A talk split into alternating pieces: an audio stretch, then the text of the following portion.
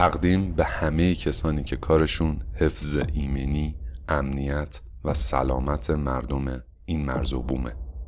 سیف‌کست اولین پادکست فارسی زبان HSE.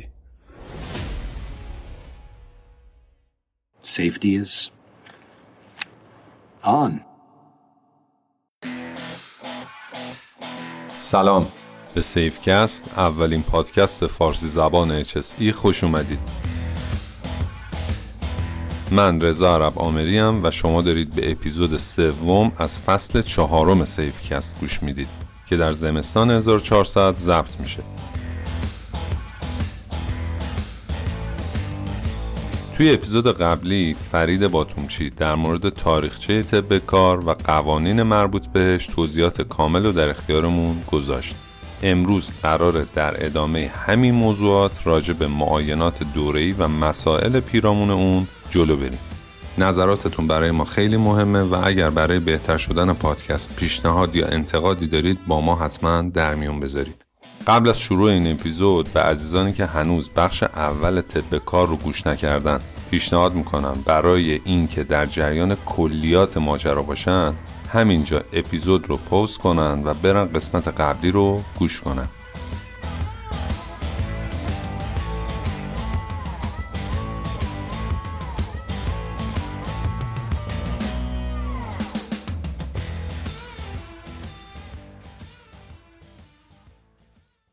خب ما تا اینجا بحث تشکیل پرونده رو با هم اومدیم جلو دیگه. تقریبا متوجه شدیم که برای اینکه تشکیل پرونده انجام بشه چه کارهایی باید انجام شه. ولی توی عرف یه مقدار تفاوت وجود داره با اون چیزی که در فضای قانونی باید اتفاق بیفته. اما بعد تشکیل پرونده بریم یه خورده راجع به روتین های آزمایش و مواردی که توی آزمایشات وجود داره با هم دیگه گپ بزنیم اگر موافقی. امیدوارم که تا به اینجای صحبت هامون برای بچه ها مفید واقع شده باشه و بتونن استفاده کافی رو از این صحبت ها ببرن. بعد از بحث تشکیل پرونده پزشکی ما توی فاز انجام معاینات بعد و استخدام هستیم دیگه که حالا داریم روتین هایی که اتفاق میفته و آیتم های مختلف پزشکی که تو هر قسمت داره اتفاق میفته رو با هم دیگه میریم جلو. موضوع بعدی که توی بحث معاینات بعد و استخدام یا طب کار وجود داره بحث بررسی هدت بینایی هست. هدت بینایی توی پرونده پزشکی به چهار دسته تقسیم شده. هدت بینایی دور رو داریم که معمولا با ایچارت که احتمالا دوستان آشنایی داشته باشن و دیده باشن. تابلویی هستش که یا فاصله 4 متری یا فاصله 6 متری فرد وای میسته. یکی از چشماشو می‌گیره و بررسی میشه که چه مقدار رو می‌بینه. اینا قربالگری هست رضا جان. یعنی ما تو تمام آیتم هایی که با هم دیگه صحبت داریم می‌کنیم توی طب کار داریم قربالگری می‌کنیم. کار تخصصی انجام نمیدیم. یه چیزی رو شناسایی می‌کنیم ارجاعش میدیم به متخصص. این تست هم داره توسط هم کارشناس بهداشت مراکز انجام میشه. چون قربالگری هست و چیز تخصصی نیست توسط همون بچه بهداشت مراکز طب کار داره انجام میشه. وقتی که عدت دور رو بررسی کردیم میزان بررسی میشه که حالا تو چه حدی از بینایی دید دور هستند دید نزدیک بررسی میشه که باز هم مثل همون ای چارت یک کارتی هست که در نزدیکی دید فرد بررسی میشه. همونطور باز جهت ها رو باید مشخص بکنه. میدان بینایی رو داریم کسایی که پوز قرنیه دارن یا مشکل میدان بینایی دارن. دید رنگی رو بررسی می‌کنن که مشخصا بعضی از افراد نمی‌تونن تمایز بین رنگ ها رو با هم دیگه متوجه بشن. معمولا تو آقایون بیشتر هست. خانمها خیلی کمتر این مشکل رو دارن. آدمایی که به قول معروف چشم رنگی هستن باز یکم بیشتر از آدمهایی هستن که چشم رنگی ندارن. و برای چه شغلهایی خطرناک هست شما حساب کنید مثلا می‌خواین یک برقکار رو استخدام بکنین قرار سیمهای مختلف رنگی برق رو به دستگاه درست اتصال بده و رنگ سبز و زرد و قرمز رو نتونه از هم تمایز بده. فکر کنید می‌خواین یک راننده استخدام بکنین توی شب می‌خواد حرکت بکنه تو جاده و نتونه چراغهای قرمز و سبز رو متوجه بشه که معمولا هم وقتی که می‌بینن و ما بهشون میگیم که متوجه دید رنگی نیستید جا می‌خورن. یعنی اصلا اطلاع ندارن بنده خدا از دوران کودکی متوجه این مشکلشون نیستن. دید بعدی که بررسی میشه در قسمت اپتومتری معاینات طب کار بحث دید عمق هست که باز برای اینکه ببینیم یک فرد متوجه مسافتی که تا یک دیوار داره هست یا نه عمق رو تشخیص میده یا نه. در کارگرانی که در ارتفاع کار می‌کنن در کارگرانی که راننده لیفتراک هستن و موارد این چنینی خیلی کاربرد داره تست مخصوص به خودش رو داره و اینها توسط کارشناس بهداشت به صورت غربالگری انجام میشه. اگر مشکلات اصلی تو این قسمت از معاینات متوجه بشه که وجود داره متخصص ارجاع میده به اپتومتریست که دیگه مسائل تست های دستگاهی و تست های تخصصی انجام میشه. ما تو هر مرحله از معاینات طب کار چه تو دوره چه معاینات بعد و استخدام اگر تو قربالگری متوجه یک مشکلی شدیم باید ارجاع بدیم که متخصصین این کار رو می‌کنن. مثلا اگر کسی دیده عمقش مشکل داشت دیده دورش مشکل داشت و عینک نداشت تا ارجایاتش رو انجام نده نیاره پروندهش رو تحویل نمیدن. یعنی اگر یک فردی مراجعه مرکز طب کار بکنه تو هر قسمتی مشکل داشت باید بره ارجاعش رو بیاره. متخصص طب کار از متخصص همکارش که توی رشته خاص خودش تبهر داره همکاری بگیره نظر مشورتی بگیره تا بتونه پرونده پزشکی رو تکمیل بکنه. بعد از قسمت اپتومتری تست بعدی که وجود داره تست شنوایی سنجی هست که بهش اودیومتری میگیم. اودیومتری در مراکز طب کار حتما باید توسط اودیولوژیست انجام بشه در اتاقک آکوستیک انجام بشه. اینها مسائلی هستش که بسیار مهم هست و در فرکانس های مختلف میان بررسی می‌کنن و با توجه به علم و دانسته هایی که دارن دقیقا متوجه میشن افت شنوایی شغلی آیا مربوط به شغل هست که فرکانس 4000 رو دوستان اطلاع دارن؟ اگر افت شنوایی بیشتر در فرکانس 4000 نسبت به بقیه فرکانس ها باشه مربوط به افت شنوایی شغلی هست. اگر تو 6000 و 8000 مشکل داشته باشه ممکنه پرده گوشش آسیب دیده باشه به دلیل مثلا استفاده از گوش کن. ضربه ای که توی دوران کودکی ممکنه به گوشش خورده باشه توپی برخورد بکنه مثلا حالا ضربه ای بخوره تو بازی کردن. موارد این چنین یا مثلا چهارشنبه سوری کسی کنار پاش بمبی منفجر بشه. اینها مواردی هستن که تو 6000 و 8000 خودشون نشون میده که دیگه تخصص کامل دوستان اودیولوژیست هست و تفسیر باید توسط اونها انجام بشه.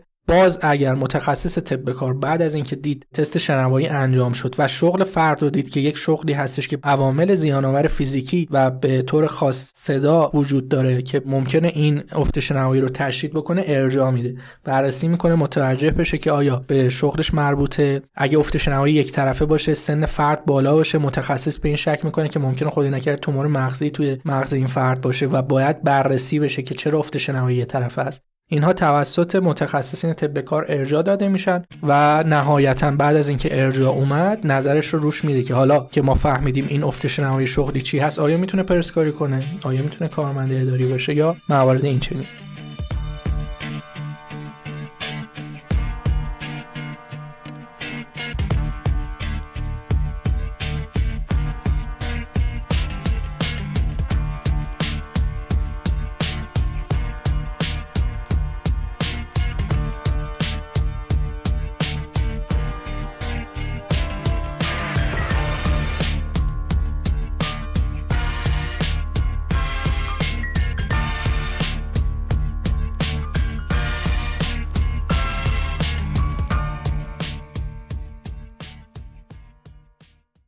تست بعدی که وجود داره توی بحث پرونده پزشکی و طب کار تست اسپیرومتری تست تنفس است که حجم شش و قدرت شش رو نشون میده و به ما نشون میده که آیا در مواجهاتی که فرد در گذشته یا به صورت ارسی داشته حجم شش این فرد در چه حد هست که ما این رو دقیقا در بعد به استخدام متوجه شیم؟ بعد از چند سال نباید حجم شش این فرد کاسته بشه. آیا آسم شغلی داره؟ اینها رو متوجه بشیم توی معاینات که الان در سال 1400 تقریبا از ابتدای کرونا وزارت بهداشت این تست رو چه در معاینات دوره‌ای چه در معاینات بعد به استخدام به دلیل انتشار ویروس کرونا ممنوع کرده. یعنی تمام پروندهای پزشکی بعد و استخدام به دلیل اینکه این تست نمیشه انجام بشه دارن مشروط میشن. یعنی میگن زمانی که کرونا برطرف شد باید بیاین تست تنفس رو که اسپیرومتری باشه انجام بدین. حجمش رو نشون میده فرمول خاص خودش رو داره تفسیرش توسط متخصص طب کار انجام میشه تست توسط اپراتور کارشناس بهداشت یا هر رشته ای که زیر نظر متخصص طب کار این اپراتوری رو یاد گرفته باشه. یک دستگاهی هست از طریق سخت افزار به کامپیوترمان وصل میشه یک نرم افزاری داره و کار کردن و نوع صحیح تست رو متخصص طب کار به اون فرد یاد میده و زیر نظر متخصص طب کار باید باشه. رشته خاصی نمی‌خواد که حتما یه رشته داشته باشه که این رو انجام بده ولی باید بلد باشه تست رو انجام بده. و استاندارد ATS هست. باید طبق استاندارد ATS طبیعتا انجام بشه که نحوه صحیح تست رو میگه. تست باید سه بار انجام بشه. به صورت پرقدرت پشم شششون رو خالی کنن و ادامه بدن. بازدم ما باید حداقل 4 5 ثانیه طول بکشه. این تست میشه یک تست صحیح. سه بار این تست باید انجام بشه به صورت صحیح. بعضا متاسفانه بچه ها چون تست رو بلد نیستن تست رو غلط انجام میدن که خیلی دیده میشه و این دیگه جزو وظایف متخصص طب کار هست که به صورت صحیح این تست رو به کارشناسانش یاد بده. بحث بعدی که وجود داره آزمایشات خون هست. آزمایشات خون هر کدوم برای خودش تعریف خاصی داره. در آین نامه اجرایی بحث معاینات طب کار توسط وزارت بهداشت تعریف نشده دقیقا چه تستایی باید انجام بشه. ولی ذکر شده که آیتم های آزمایشات خون با توجه به شغل فرد توسط متخصص طب کار باید تعریف بشود و حداقل ها رو باید متخصص طب کار انجام بده که معمولا تست CBC برای همه انجام میشه که نشون دهنده گلوبول های سفید و قرمز خون غلظت خون رو نشون میده کمخونی رو نشون میده. عرض شود حضورتون که بحث کراتینین انجام میشه مربوط به موارد کلیه. آنزیم های کبدی اوتی و پیتی انجام میشه. اوتی پیتی معمولا برای کسایی که کارهای با مواد شیمیایی دارن با فلزات سنگین دارن ممکن رو کبدشون تاثیر بذاره باید حتما انجام بشه و تعریف تستا توسط متخصص بکار ممکنه متخصص طب کار تشخیص بده که تو یک شغلی یه تستای نیاز نیست انجام بشه تو یه شغلی حتما باید تستای بیشتری انجام بشه. نهایتا توسط پزشک متخصص طب کار یا پزشک همکارش که دور دیده طب کار باشه معاینات و شرح حال بالینی طرف که قسمت های مختلفی داره. سیستم اسکلتی عضلانی داره شرح حال عمومی داره بینایی داره شنوایی داره قلب و روح داره مسائل روانی داره بحث پوست و مو ناخون داره. همه اینها همه ارگان ها توسط شرح حال عمومی که انجام میشه. باز هم با توجه به تبهر پزشک تجربه پزشک وقت گذاشتن بیشتر پزشک بعضی از پزشکان متاسفانه شاید خیلی ساده بگذرن بعضی ها خیلی دقیق تر میشن وقت می‌ذارن برای ما. اسمشو مریض نمی‌ذاریم اینجا برای کیس ارجایی که بهشون مراجعه کرده وقت می‌ذارن و یافته ها رو کشف می‌کنن. و این دیگه بستگی به حالا تبهر خودشون داره. میان حالا پزشکان دوره دیده طب کار. پزشکان دوره دیده طب کار کسانی هستن که پزشک عمومی هستن دوره طب کار رو طی کردن که بازآموزی هست و با کسب یک سری امتیازات توی دوره های مختلف میشن پزشک دوره دیده طب کار. باید هر سال تمدیدش بکنن و بتونن به عنوان یافته اول نه به عنوان تفسیر نهایی. تفسیر نهایی فقط و فقط توسط متخصص طب کار باید انجام بشه. کسی اجازه تفسیر نهایی رو نداره و اگر به عنوان مثال از پزشک دوره دیده طب کار دارن همکاری و کمک می‌گیرن فقط در شرح حال بالینی طبق اجازه که دستورالعمل نحوه اجرای طب کار وزارت بهداشت بهشون اجازه داده توی معاینات شرح حال ازش استفاده می‌کنن.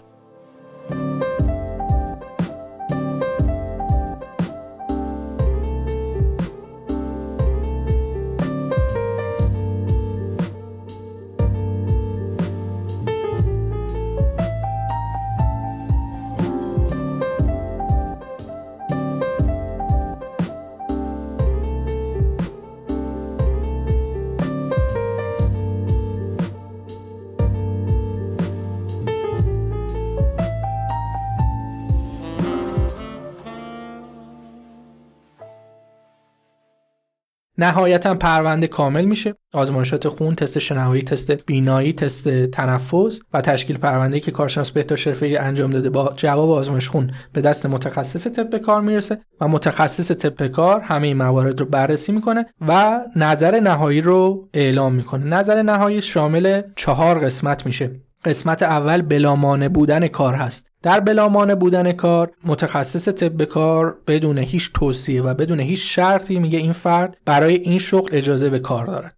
در مشروط بودن متخصص طب کار میگه این فرد اجازه داره که این کار رو انجام بده به شرط رعایت این سری مسائل. مثل طرف این مراجعه می‌کنه توی یافته‌های بالینی توی معاینات متوجه میشیم بیماری سر داره. متخصص طب کار توی شروط ذکر می‌کنه که این فرد اجازه کار کردن رو دارد به شرط اینکه در ارتفاع کار نکند. که اگه توی ارتفاع خدای نکرده دچار حمله سر بشه سقوط نکنه طبیعتا.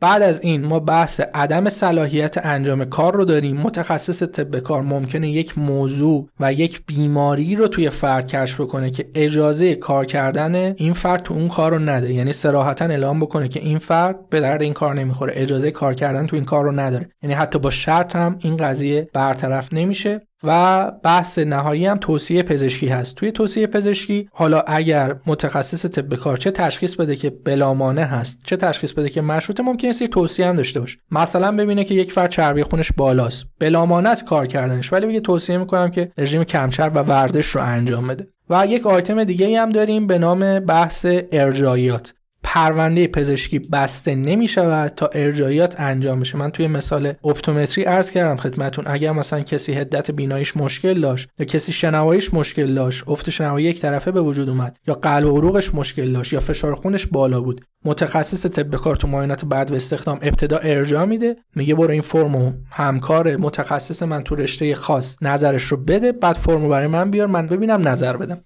که این قسمت هنوز پرونده باز هست جز به اون چهار تا ویژگی که الان قبلتر ذکر کردم نیست. و به این صورت پرونده پزشکی در معاینات بد و استخدام تکمیل و کار معاینات بعد و استخدام یک فرد انجام می شود و این گزارش معمولا در مراکز طب کار ظرف یک روز انجام میشه. صبح به صورت ناشتا کارمندا و کارگران با رعایت 8 الی 10 ساعت ناشتایی. معرفی نامه‌ای که از مرکز سازمانی که می‌خوان استخدام بشن گرفتن که گفتم ذکر شغل توش خیلی مهمه. کارت ملی و کارت پایان خدمت برای آقایون به مراکز مراجعه می‌کنن. معمولا یک روزه جوابشون آماده میشه. یعنی تو یک روز تمام مواردی که عرض کردم خدمتون انجام میشه. صبح میان آزمایشات خونشون رو انجام میدن کارشون رو انجام میدن و بعد از ظهر جواب آزمایشات خونشون پروندهشون آماده است. میان تحویل می‌گیرن و این یک فردی بود که تنهایی با هزینه خودش مراجعه کرد به سازمان. پروندهش هم گرفت برد برای کارشناس منابع انسانی. کنار این تست معمولا عدم اعتیاد ممکنه درخواست بشه. بهتر این هستش که عدم اعتیاد در مراکز دولتی که ناجا مورد تاییدش هست انجام بشه. خب توی این مراکز معمولا بازدیدی که حین انجام تست وجود داره رعایت میشه و خب خیلی قانونمندتر هست. ولی خب مراکز طب کار هم دارن این کار رو انجام میدن. اونها هم بازدیدهای خودشون و نظارت خودشون رو دارن. برای راحتی کار ممکنه یک مرکز تخصصی بخوان این کارو بدن. بعضی هم ممکنه که جدا بکنن. عدم سوء پیشینه موقع استخدام انجام میشه که اینها جزء حالا روتین های کار خود کارشناسان منابع انسانی هست. همونطور که یک فرد برای عدم سوء پیشینه میره پیشخان دولت یا مراکز پلیس به علاوه ده هزینه پرداخت می‌کنه و میگه که من سوء پیشینه ندارم اینجا هم عرف همینجوری شده دیگه. مراجعه می‌کنه به یک مرکز طب کار هزینه پرداخت می‌کنه به کارفرماش اثبات می‌کنه که من سالم هستم. این دلیلی هستش که عرض کردم خدمتتون عرف شده که هزینهاش رو خودشون پرداخت کنن. من تو قسمت بعدی کامل معاینات دوره ای رو خدمتتون عرض خواهم کرد. خب تا یه نفس بگیری پس توی معاینات بدو استخدام بحث اپتومتری و اودیومتری و اسپیرومتری رو داریم آزمایشات خون رو داریم و شرح حال بالینی و که دیگه پارامترهای ارگونومیکی و روانی و اینجور مسائل هم تو دلش بود. plus اگر طرف بخواد یعنی اون سازمان بخواد بحثای مرتبط با اعتیاد و می‌تونه اعلام کنه که حالا گفتی بهتر اینه که مرکزی که تحت license ناجا این کار رو انجام بدن و الا اگر اونجوری هم نخواهیم خود مرکز طب کارم اصولا می‌تونن این آزمایش رو بگیرن. و در نهایت هم توی جنبندی گفتی چهار حالت دارن یا بلامانن یا مشروطن یا عدم صلاحیتن یعنی نباید اون کار رو انجام بدن یا اینکه که توصیه پزشکی دارن.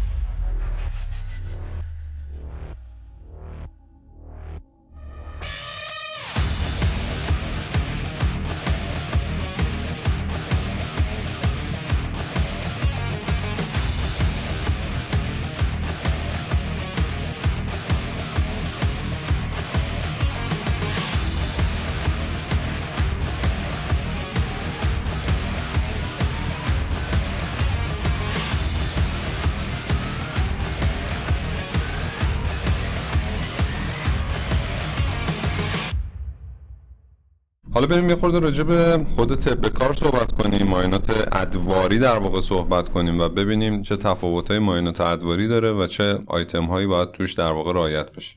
ممنونم رضا جان. ابتدا ما باید ماده قانونیش رو بدونیم. ماده 92 قانون کار جمهوری اسلامی ایران صراحتا ذکر کرده که سالیانه یک بار در بعضی از مشاغل 6 ماه یک بار به تشخیص شبکه بهداشت اون مرکز. یعنی اگر توی حوزه جغرافی هستیم کارشناس مسئول بهداشت حرفه‌ای شبکه بهداشت و درمان اون منطقه جغرافیایی تشخیص بده که یک سازمانی 6 ماه یک بار با این کار رو انجام بده و ذکر بکنه به صورت کتبی بهشون بعد 6 ماه یک بار انجام شه ولی خیلی کمتر این اتفاق میفته و معمولا سالی یک بار رو داریم. توی سازمان های مختلف و سراحتا باید توسط کارفرما انجام بشه هزینهش خودش باید پرداخت بکنه. برای تمامی پرسنلش باید انجام بده چه اداری چه بچههایی که توی خط تولید و توی صنعت یا تو پروژه ها کار می‌کنن. کارگر ساختمونی غیر ساختمونی نداره. حالا با توجه به اینکه یک مشکلی در کارگاهی ساختمونی و عمرانی وجود داره که کارگران به صورت فستی میرن و میان و ثابت استخدام میشن معمولا یکی از معضلاتی که نمیشه اینها رو سوق داد برای بحث بیماری آبی و بیماری های شغلی طب کار یکی از مسائلش توی پروژه عمرانی این هستش که به صورت فصلی هی میرن و میان. ولی به طور کلی باید برای تمام پرسنل انجام میشه با توجه به عوامل زیانآور محیط کارشون.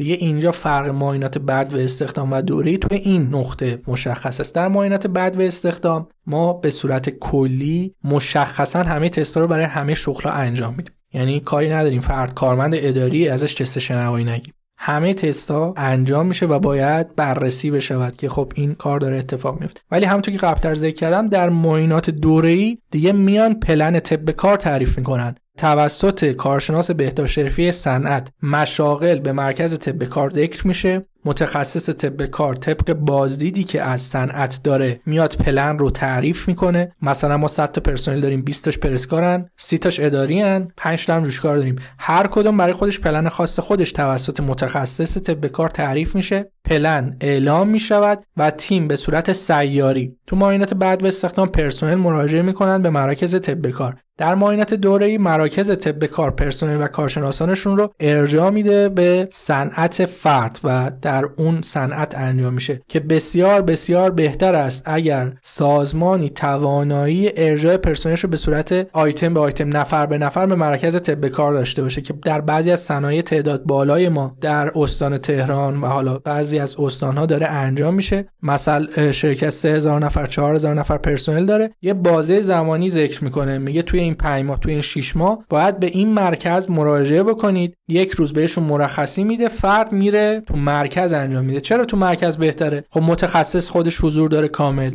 اتاقک آکوستیک هست اودیولوژیست هست. همه چیز آماده این کار هست. ولی در صنایع متاسفانه دیده میشه که وقتی مراجعه می‌کنی کارشناس بهداشت حرفه‌ای ایمنی یا HSC سازمان هنوز هیچ فکری راجع به اینکه اصلا کجا مستقر بشن افراد رو نداره. سالن غذاخوری رو معرفی می‌کنه. اتاقک رخکن رو معرفی می‌کنه. هنوز آمادگی صحیحی برای این کار به وجود نیومده. خب ما وقتی که یک تست شنوایی رو در یک محیطی که آکوستیک نیست انجام میدیم مطمئنا تلورانس خطا توش وجود داره. هر چقدر بیان هر چقدر حضورتون که دستگاه رو با محیط کالیبره کنن و شرایط رو حواسشون باشه بهشون باز هم مشکلات وجود داره. ولی به دلیل اینکه خط تولید رو نمی‌تونن قطع بکنن مشکلاتی که خب تو صنعت هم زیاد هست اجازه خروج افراد رو ممکنه سازمان نده و مسائل این چنینی معمولا در محیط صنعتی این اتفاق میفته و تیم مرکز طب کار مراجعه می‌کنه به صنعت. پلن توسط متخصص به کار تعریف میشه جایگاه مشخص میشه و شروع می‌کنن طبق پلنی که متخصص طب کار و نظارتی که در روند کار داره توسط متخصص طب کار کار انجام میشه. در آینامه اجرایی دستورالعمل طب کار ذکر شده که متخصص طب کار بر روند کار باید نظارت کامل داشته باشه بره بررسی بکنه ببینه جایگاه درسته. اگر یک سازمانی گفت مثلا چه می‌دونم کنار دستگاه ژنراتور من که مثلا فاصله کمی با یه اتاق داره بشین تست اودیومتری بگیر متخصص نباید این رو قبول بکنه و اجازه تست در اون محیط رو نده و مسائلی که تو حین کار برای این افراد به وجود میاد. تستا همون تستاست. اودیومتری داریم اسپیرومتری داریم اپتومتری داریم آزمایشات رو داریم. تشکیل پرونده و معاینه پزشک و نظر نهایی رو داریم ولی دیگه با توجه به شغلشون تعریف میشه که چه تست پاراکلینیکی براشون انجام بشود یا انجام نشود.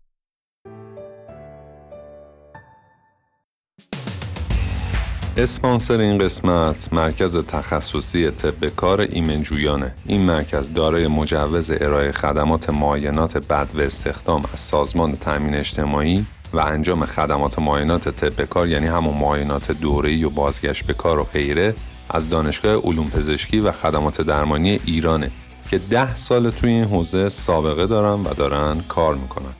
حالا مزیت های رقابتی این مرکز چیه؟ اول از همه این که آزمایشگاهشون تحت مالکیت خودشونه و نمونه ها رو به آزمایشگاه دیگه نمیدن. یعنی مثل خیلی از شرکت های دیگه برای انجام کاراشون ارسال نمونه ها پیمانکار نمی‌گیرن. دومین مزیت رقابتیشون اینه که تجهیزات این مرکز نسبت به سایر مراکز بروزتر و سرعت پاسخگوییشون هم بسیار بالاست.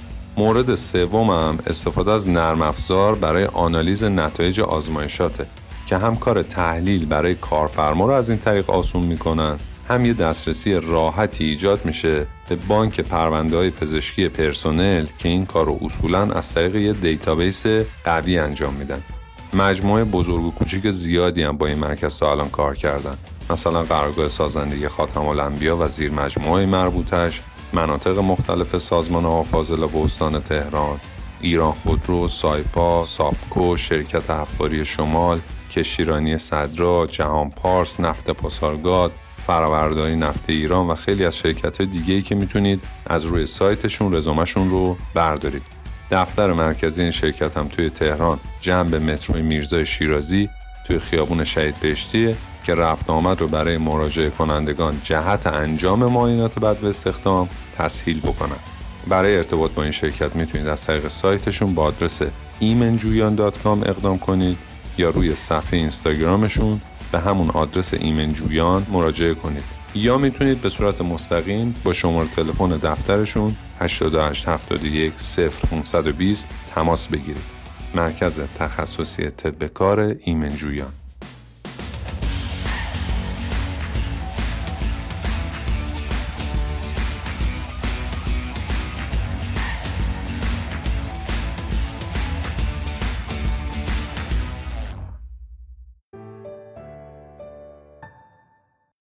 بعضی از شرکت ها رو من دیدم توی طبقه بندی محرمانه می‌ذارن پرونده ها رو و به خود پرسنل اطلاعاتش رو نمیدن. این وجاهت قانونی داره نداره داستانش چیه؟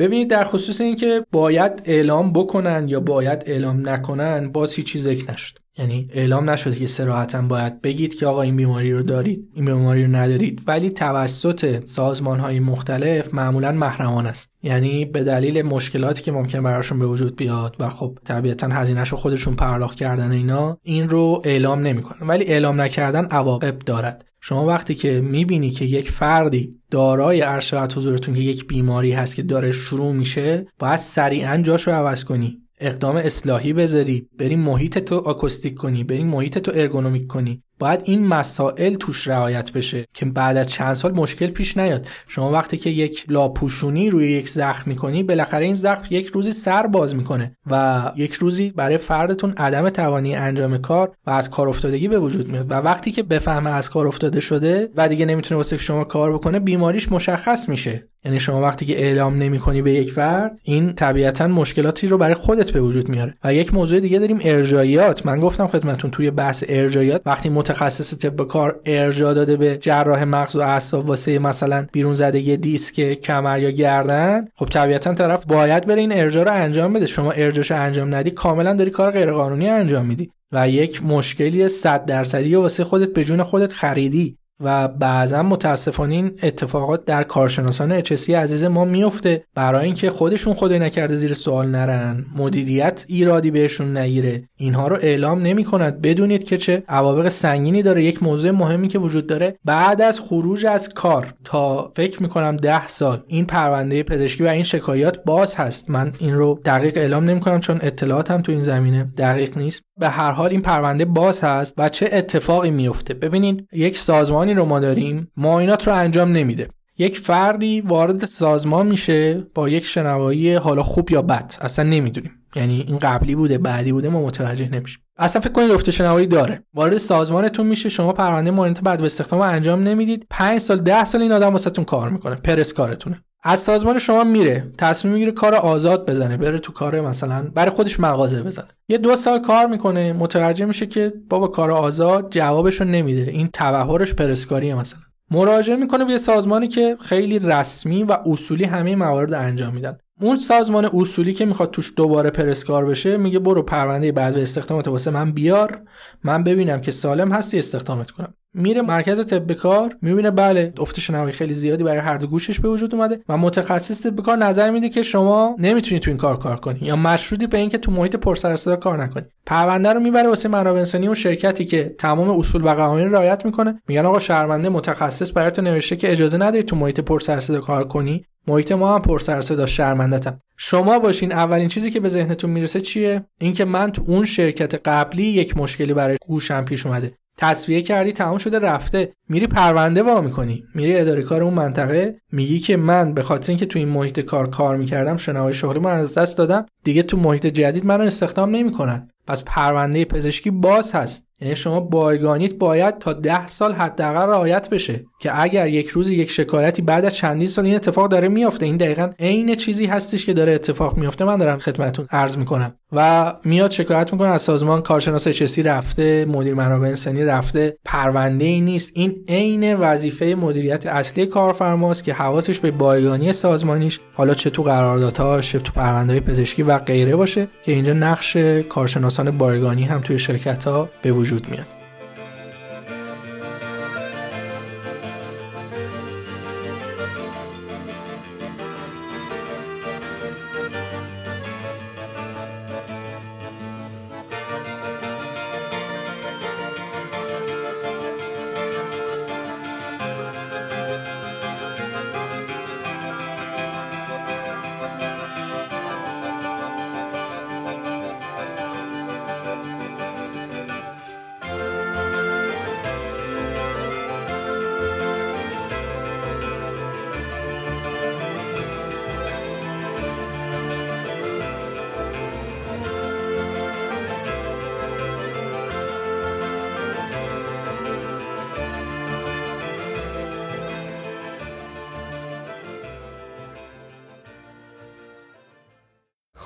عنوان آخرین مطلب یه مقدارم راجع به گزارش ها صحبت کنیم. ببین پرونده ها تکلیفشون مشخصه. نمی‌دونم یه چهار برگی شیش برگی یه چیزی دارید که طبق همون وظیفه داره اون شرکت طب کار که گزارش بده و پرونده رو تکمیل کنه. اما خب الان مثلا میگم خیلی از شرکت ها نرم افزار دارن و از اون ترت پارتی که میاد این کار انجام میده توقع دارن که اطلاعات رو داخل نرم افزار بده یا توی یه فرمت ثابت بده. چه اتفاقاتی میفته واسه شما؟ اصلا توی این حوزه کار کردید یا نکردید؟ یا کیس های مشابه داشتید یا نداشتید؟ و اگر داشتید چجوری این قصه باید رفع و رجوع بشه؟ یه نکته ای هم که حالا تو دل این بهمون بگو اینه که بچه های بهداشت ای اصولا وظیفه دارن که وقتی یه شرکتی میاد برای خدمات طب کار یه نظارتی رو کار داشته باشن. یا بچه های ایمنی صنعتی یا بچه های طب کار فرق نمی‌کنه. اصولا باید یه نفر باشه نظارتی رو این فرایند داشته باشه. چی بخونن و راجع به چی اطلاعات داشته باشن تا شرکت های طب کار سرشون کلا نذارن؟ من ابتدا سال دومتون رو جواب میدم بعد نهایی ترین موضوع و اصلی ترین موضوع که گزارشات معاینات دوری باشه رو عرض می‌کنم خدمت نظارت کارشناسان بهداشت حرفه‌ای HSC ایمنی شرکت بر روند اجرایی معاینات طب کار بسیار مهم هست. وقتی که یک معاینات دوره‌ای به وجود میاد، مرکز طب کار موظفه یک هفته یا ده روز زودتر به شبکه بهداشت منطقه اسامی افرادی که می‌خوان برن تو صنعت رو معرفی کنه. روزش رو معرفی بکنه تعداد معاینات روزانه رو معرفی کنه و پلنش رو به شبکه بهداشت ارجاع بده که شبکه بهداشت اطلاع داشته باشه. اولا که در یک روز بیشتر از 50 نفر انجام نباید بشه طبق دستور عمل. که حالا مثلا 60 نفر یه شرکت باشه دیگه انجامش میدن. ولی وقتی که ما ذکر می‌کنیم اسامیمون رو به شبکه بهداشت یه بازرسی خارجی داریم. بازرسی خارجی ما میشه کارشناس مسئول بهداشت حرفه‌ای شبکه بهداشت. می‌دونه ما تو چه تاریخی مرکز طب کار تو اون صنعت چند روز اونجاست از چه ساعتی تا چه ساعتی اونجاست پرسنلی که می‌خواد بیاره کیه؟ عینا این رو اطلاع داره و اگر اعلام نشود تخلف است. بعدا تو گزارشات که الان می‌خوام خدمتتون بگم فرم 111 3 که باید ریز معایناتی که انجام داده رو بالاخره به شبکه بهداشت بده تا تیک انجام این معاینات توسط صنعت بخوره که صنعت جریمه نشه. اگه اصلا انجام ندیم علاوه بر اینکه عواقب دیه و غیره داره بازرسین بهداشت حرفه‌ای شبکه بهداشت. اینو از کارفرما می‌خوان. اگه انجام ندن اول تذکر داده میشه بعد حتی کار به دادگاه و مرجع صلاح این چنین میره و حتی تا پلم شدن کارگاه این قضیه می‌تونه پیش بره و خودش جرایم مختلفی واسه کارگاه پیش داره غیر از حتی بحث اینکه چه عواقبی بعدا ممکنه براشون اتفاق بیفته. خب بس ما یه بازرس خارجی داریم که مسئول بهداشت شبکه بهداشت ممکنه مراجعه کنه ممکنه مراجعه نکنه. دیگه به اختیار خودشون است که معمولا ممکنه این مراجعات بازرسی سالیانهشون همزمان با طب کار باشه. یعنی معمولا بازرسین بهداشت حرفه شبکه های بهداشت سالی یک بار از صنایع و شرکت ها بازرسی می‌کنن. معمولا این بازرسی رو می‌ذارن همزمان با اون و یک بار ممکنه این اتفاق بیفته.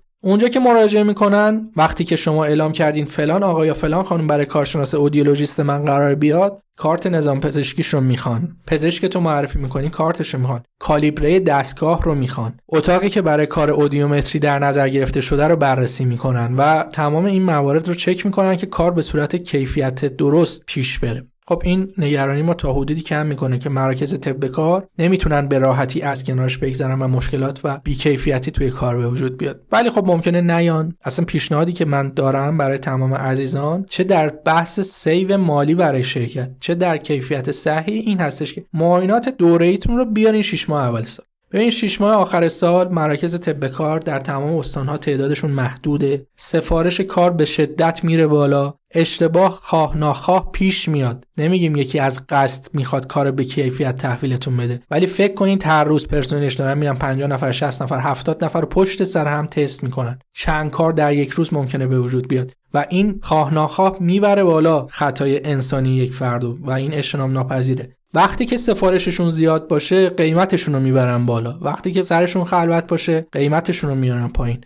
و این یکی از مشکلات هست که صنایع می‌ذارن تو شش ماه دوم سال برج ده برج 11 نزدیک به شب عید این کار رو انجام میدن و اصلا یک اتفاقهای خیلی سختی تو این مسیر پیش میاد. گزارش ها دیر میشه به خاطر همین هست. وقتی حجم کار یک تپ به کار بره بالا نیروهاش هم نمی‌تونه زیاد بکنه. چرا؟ چون دو ماه کار سنگین داره بعد هفت ماه هشت ماه کار سبک داره. خب طبیعتا توجیه اقتصادی هم واسه اون مرکز طب کار نداره بیاد پرسنلش رو زیاد بکنه. با همون حداقل پرسنل خودش می‌خواد کار زیادش هم جمع بکنه که خب از کنارش هم به خاطر مسائل مالیشون نمیگذرن معمولا. بگن آقا مثلا time نداریم نمی‌خوایم این کار قبول می‌کنن. و به اصطلاح خودمون کار رو زخمی می‌کنن. هزار تا اتفاق دیگه توی کار ممکنه به وجود بیاد. پس این پیشنهاد اول من اگر شما کارشناس بهداشت حرفه‌ای یا ایمنی HSE شرکت هستی اولین لطفی که می‌کنی توی کارهایی که انجام میدی اینو بیار سر کن بیار تو 6 ماه اول سال. خیلی سخت سنت شکنی. چرا مدیر عامل وقتی شما درخواست طب کار رو ببینی میگه آقا برج 11 انجام دادیم الان برج 3 چی میگی خانم؟ چی میگی آقا؟ برو حالا وقت داریم.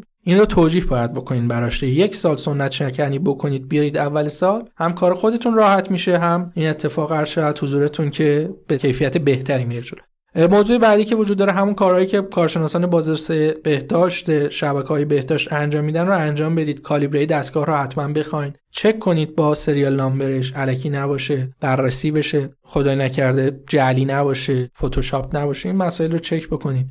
بحث بعدی مدرک کارشناسا رو بخواین. حتما چک بشود. چه افرادی دارن این کار رو انجام میدن. نذارید سنبلکاری اتفاق بیفته نذارید پزشک سری از اتاقش یک فرد رو بیرون بکنه و ده تا سال پشت سرم بپرسه یه بشین پاشو به طرف بده از کنار کار سری بخواد بگذره. بگیم من با زمان این کار رو از شرکت شما می‌خوام. مطمئن بشید که اگر این سفت و سختی هایی که شما در نظر می‌گیرین رو بخواین اون کار شما واسه مرکز طب کار ارزشمنده و حاضر این کار صحیح رو برای شما انجام بده. اگر شما ببینه که متوجه هستید که اصول رو دارید رعایت می‌کنید.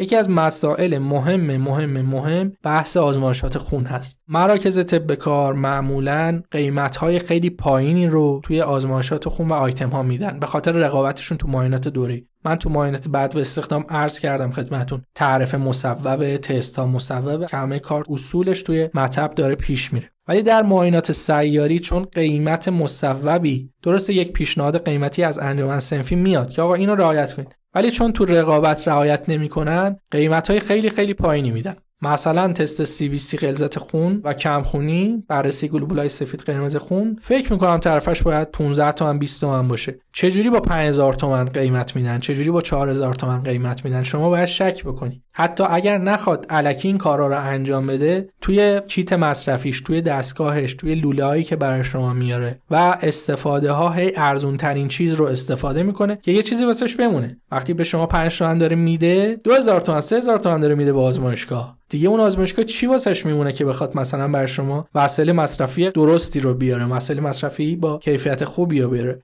پافشاری شرکت ها برای تخفیف گرفتن خب یکی از موزلات. ببینید شما غیر از مسائل قانونی مسائل وجدانی شما اینجا پیش میاد. یک کارگری که سالی یک بار چکاپ می‌کنه باید جواب صحیح بره برسه به دستش. وقتی شما به طرف میگه همه چیز اوکی ولی بیماری داره وجدانمون هم باید یه ذره قاضی بکنیم. متاسفانه باز میگم بعضا کارشناسان ما میگن فقط می‌خوام الزام قانونی حل بشه فقط یه چیزی باشه. خب شما داری زحمتش رو می‌کشی. شاید مثلا با 20 درصد 30 درصد بالاتر یه چیز درست تحویل پرسنلت بدی و میان میرن تو تیم کارفرما. یعنی کارفرما یه کمترین اچ هم میگه کمترین. خب یه ذره مسائل کیفی هم بررسی کنین رزومه فرد رو ببینید حسن انجام کار مرکز طب کار رو ببینید. ببینید وقتی مثلا تو رزومش اعلام کرده من 5 سال با این شرکت کار کردم ازش راضی یا نه همه رفیقای همدیگه هستیم. تماس بگیرید. آقای فلانی خانم فلانی این مرکز اومده بود پیش تو ازش راضی بودی؟ توی کار گزارشش خوب بوده؟ کیفیت کارش خوب بوده یا نه؟ گفتم یکی از مشکلات اصلی تو آزمایشات خون پیش میاد به دلیل قیمت های پایین.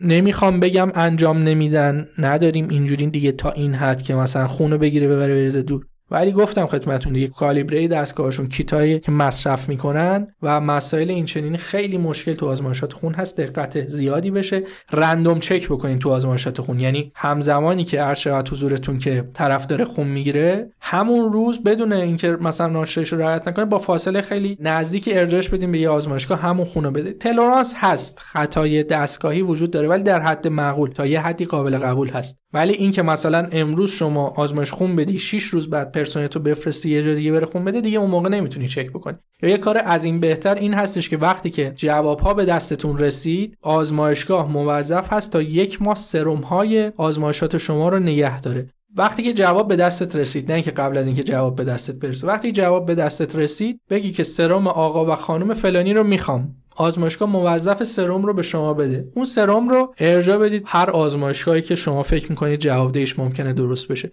مقایسه بکنید اعداد با هم دیگه. باز تا یه حد تلورانس اشکالی نداره.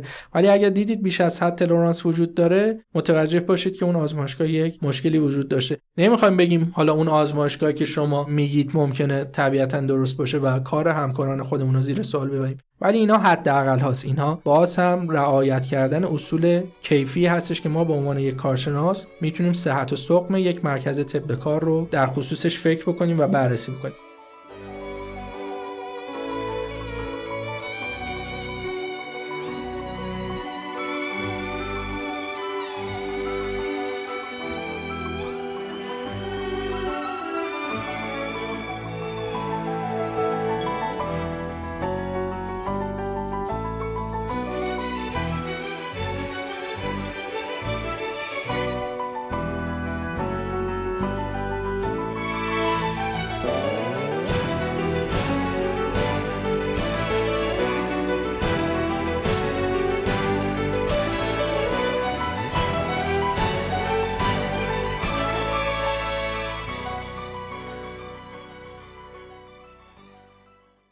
آخرین موضوع و اصلی ترین موضوعی که توی معاینات دوره‌ای وجود داره بحث گزارشدهی هست همونطور که شما فرمودی رضا جان. ببین ما وقتی 200 نفر پرسنل داریم 300 تا پرسنل داریم 500 تا پرسنل داریم وقت نداریم. از حوصلمون خارجه. در هیته تخصص ما نیست. یکی یکی بشیم پرونده رو چک کنیم. ببینیم متخصص چی گفته متخصص مثلا چه کاری رو خواسته. گزارشی که بسیار مهم هست و این اتفاق ظرف 5 سال 6 سال 10 سال اخیر داره اتفاق میفته. یعنی توی این تجربه 10 سالی که بنده دارم می‌بینم هی داره بهتر و بهتر و بهتر میشه. یک زمانی ما گزارش به کارفرما ارائه می‌دادیم. بعضی از مراکز اصلا نمی‌دادن اصلا بعضی آشنایی با گزارش نداشتن. هر چقدر قضیه داره میره جلوتر کیفیت مراکز هم داره میاد بالاتر چون رقابتشون داره سختتر میشه. خودشون مجبور هستن خودشون رو update کنن. سیستم گزارشدهی آنلاین نرم افزارهای آنلاین بایگانی online. database هایی که ببینید من گفتم بایگانی رو ما باید نگه داریم دیگه. قبلا تو دستگاه اسپیرومتری رضا یه نوعی گزارش میومد بیرون به صورت حرارتی بود. مثل قبضی که از خود پرداز می‌گیری ببینی موجودی چجوریه. پاک میشه بعد از این مدت. اون هم پاک می‌شد. مثلا 5 سال بعد مراجعه می‌کردن برای بحث آسم شغلی می‌رفتن رو گزارش می‌دیدن که هیچی نمونده اصلا تفسیری وجود نداره که ببینن چی بوده اون دست اومد جلوتر این چاپ کرد تبدیل شد به آچارهای رنگی که الان می‌بینین. هی قشنگ و قشنگ با کیفیت تر داره میشه انصافا کار طب کار حرفه‌ای تر داره میشه. درسته یکم بازاری هم هست کار پزشکی اصلا نباید بازاری باشه یعنی آقا قیمت مصوبه دیگه چرا رو قیمت می‌خوای تخفیف بگیری؟ ولی خب به هر جهت همین رقابت عددی باعث کیفیت هم شده یعنی چون تعدادشون رفته بالا داره کیفیت هم همزمان باش میاد بالاتر انشاءالله. این گزارش دهی اینو عرض می‌کردم که خب از حوصله و تخصص کارشناس ما خارجه. بیاد بشین یکی که این متخصص چی گفته چیکار کنم چیکار نکنم. این گزارش ها داره اتفاق میفته خروجی ها به این صورت هستش حالا یا یک نرم افزاری مرکز طب کار داره که اطلاعات واردش می‌کنه خروجی ها رو میده یا از طریق اکسل وارد می‌کنه خروجی ها رو می‌گیره. این باید اتفاق بیفته و خیلی مهمه. یعنی اون گزارشی که به دست شما می‌رسه ببینید یکی از داستان های بچه ها چک می‌کنن میگه آقا جواب رو چند روزه بهم میدی؟ یکی میگه 20 روزه بهت میدم یکی میگه یه ماه و نیم دو ماهه میدم. ببین چی اون می‌خواد تو 20 روز بهت تحویل بده اون یکی تو یک ماه و نیم می‌خواد چی بهت تحویل بده؟ و بله چهار تا مثلا نمودار ساده بکشم بگم 80 درصد اینجوری بودن 50 درصد اونجوری بودن سریع هم جمع میشه. ولی رفر به نفر وقتی می‌خوام بهت جواب بدم آنالیز بدم وارد اطلاعات بکنم طبیعتا داره بابتش وقت می‌ذاره. وقتی پرسنل مخصوصی داره اون مرکز طب کار که فقط اطلاعات وارد سیستم می‌کنن نشان دهنده کیفیت اون مرکز هست. گزارش ها باید هم فردی باشه. یعنی ما هم بتونیم فردی نگاه بکنیم بررسی بکنیم هم به صورت کلی یک اجماعی رو به ما بده که ما بتونیم به کارفرمامون اعلام بکنیم. وقتی که بخوایم فردی به فردی بررسی بکنیم که به چه صورت هست توی گزارش اکسل یا به صورت آنلاین باز شاید تو حوصله و وظایف کار یک فرد اچ باشه ولی باز از حوصله کارفرما خارجه. کارفرما فقط می‌خواد بدونه چند درصد از پرسنلش افت شغلی دارن. چند درصد از پرسنلش حجم شوششون مشکل داره. تو چه سالونی این اتفاق بیشتر داره میفته و سوالات کلیدی که ازش جوابهای کلیدی بگیریم. یعنی متوجه بشیم فلان سالن مشکل داره بریم رو اون سالن اقدامات اصلاحی بحث حوزه چسی رو در نظر بگیریم و ازش استفاده بکنیم. و گفتم خدمتون از حوزه گزارش دهی دستی باز داریم میریم رو آنلاین. یعنی الان بیشتر شرکت های خوب و شرکت هایی که سازمان های به قول معروف خاصی هستن و اهمیت میدن دارن برای خودشون نرم افزار می‌گیرن. database رو جمع آوری می‌کنن. شاید تو گزارشی که مرکز طب کار میده ما بررسی اون سال داشته باشیم ولی مرکز طب کار توانایی بررسی چندین ساله رو نداره. یعنی مثلا یک فردی رو داریم امسال افت شنوایی شغلی داره ببینیم سه سال چهار سال پیشش چجوری بوده.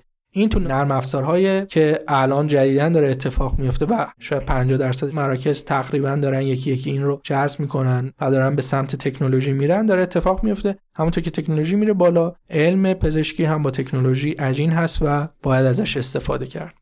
خب مرسی ازت. منم یه نکته ممیزی ای به این موضوعات اضافه کنم. ما تو ممیزی همیشه رو طب کار از دوستان ایراد می‌گیریم. چون سه تا موضوع رو همیشه می‌خوایم میگیم. اندازهگیری دستبندی و تحلیل. هم توی استاندارد 45000 هم توی استاندارد 14000 این قصه مطرحه. اصولا شرکت تا دستبندی جلو میان و فکر می‌کنن دستبندی همون تحلیله. مثلا وقتی ازشون تحلیل می‌خوایم میگن که ما مثلا 50 درصد اون بی ام بالا 20 درصد چربی خون دارن. این اسمش دستبندیه و در واقع این نرم افزاری هم که گفتی تا حدی دارن این کار رو انجام میدن. ولی تحلیله در واقع چرایی این ماجراست. اگر شما ترندی گرفتی نسبت به سال گذشته مثلا دیدی 10 درصد چربی خون رفته بالا باید بری دنبال چراییش باشی و جواب به اون چراه چرا چربی خون رفته بالا میشه تحلیل شما. تحلیل شما اینه که پیمانکار غذاتون عوض شده. تحلیل شما اینه که سن افرادتون داره میره بالا. تحلیل شما هر چیزی می‌تونه باشه. و بعد اینم حتما به این پارامترها ما اضافه کنیم.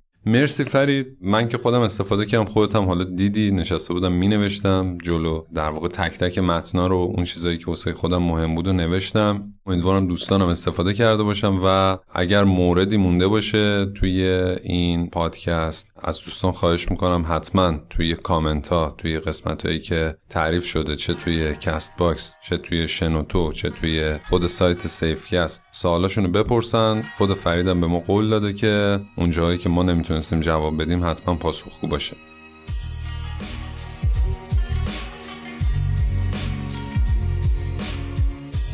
مرسی که با ما همراه بودید. توی این دو قسمت فرید باتومچی از تجربیاتش به ما گفت و سعی کردیم صفر تا صد طب کار رو براتون توضیح بدیم. اگر شما هم می‌خواید توی مسئولیت های اجتماعی که Safecast بر عهده داره سهیم باشید بهترین کاری که می‌تونید بکنید معرفی Safecast به دوستان و همکارانتونه. کافیه آدرس سایت یا page اینستاگرام ما رو که تو قسمت توضیحات پادکست می‌بینید براشون بفرستید. شرکت هایی هم هستن که می‌خوان اسپانسر ما بشن و از طریق حمایت مالی این کار رو انجام بدن. این شرکت ها می‌تونن از طریق ایمیل safecast.ir@gmail.com با ما در ارتباط باشن. هامی باش هم که در موردش زیاد صحبت کردیم لینکش رو می‌تونید توی قسمت حمایت از ما روی وبسایت شرکت پیدا کنید. این چند وقت هم داریم مقدمات ضبط اپیزود ویژه‌ای رو آماده می‌کنیم که قرار توش به سوالات شما پاسخ بدیم. پس هر سوالی در زمینه چسی دارید رو از هر راهی که می‌شناسید و راحتید از ما بپرسید. از بر بچه های سیفکست هم تشکر می‌کنم که مثل همیشه تو آماده کردن پادکست و تولید محتوا کمکمون می‌کنم و هوامون رو دارن. آزین رضای پور، مولود فاضلی، حمید حامد، آریا و پارسا زوقی، ایلیا اسدی، نسیما موسوی و نسرین کفایتی. براتون آرزوی توفیق دارم. روز و روزگار بر شما خوش.